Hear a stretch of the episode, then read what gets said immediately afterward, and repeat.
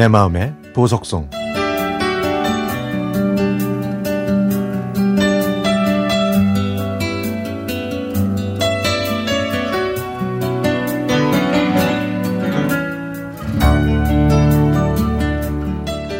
친구와 함께 부산 남포동에서 제일 유명한 극장에 갔습니다.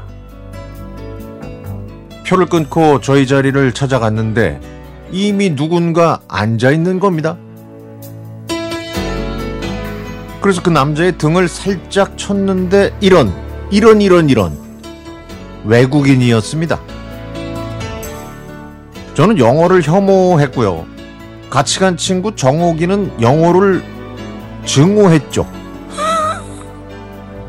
그래도 저희 자리니까 일단 외국인한테 저희 표를 보여주면서 Check please 라고 했습니다. 그러자 외국인은 What? What's the matter? 라고 되물으면서 저희를 빤히 쳐다보더라고요. 아, 참, 이게 우리 자리인데도 저희는 아무 말도 못하고 그냥 서 있었습니다. 외국인이 자기 표를 저희한테 보여줘서 봤더니 좌석 번호는 맞았지만 2층이었습니다. 그냥 second floor나 up 이렇게 얘기해도 되는데 그때는 아무것도 생각나지 않더라고요. 바로 그때 무슨 일이냐면서 다가오는 한 남자가 있었습니다. 저희는 그 남자한테 상황을 설명했더니 그 사람이 외국인에게 잘 설명해 주었고 그제서야 외국인은 sorry sorry를 외치며 그 자리에서 일어났습니다.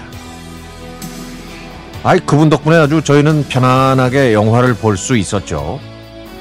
그런데 아 갑자기 그렇게 영어를 잘할 수 있는 비결이 뭘까 궁금해지더라고요.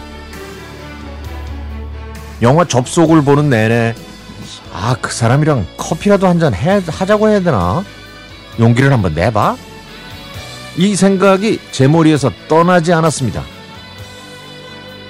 영화가 끝나고 저희는 그 사람에게 고마워서 저희가 커피를 사겠다고 했고 그 사람도 친구랑 같이 와서 2대2 즉석 만남이 성사됐죠. 어쩌면 그렇게 영어를 잘해요? 아이고 저기 좋아하는 팝송도 많이 듣고요. 또 영어로 된 소설도 읽고 그럼 아니 그런 거 말고요. 진짜 비결이요. 아 그게 그 그때 옆에 있는 그의 친구가 말했습니다. 저기요 영어 학원에 돈을 많이 쏟아 부으면 됩니다. 그날 저희는 해운대 바닷가를 거닐었고 이게 인연이 돼서 그 사람과 저는 사귀게 됐습니다. 늘 타임지를 들고 다녔던 그는 극장 앞에서 파는 두꺼운 갑오징어를 좋아했고 저는 호떡을 좋아했죠. 그렇게 저희는 결혼을 생각하며 모든 걸 함께 했는데 그는 졸업하고 대학원에 진학한다면서 서울로 가게 됐는데 그 이후로 연락이 되질 않았습니다. 아버지가 명예퇴직을 하시는 바람에 공부를 접고 학교에 나오지 않는다는 소식만 들었죠. 외국에 돈을 벌러 갔다는 얘기도 있었고 기술을 배우러 갔다는 말도 있었습니다. 하지만 무엇보다 저한테 연락하지 않는 그가 너무나도 밉고 야속했습니다.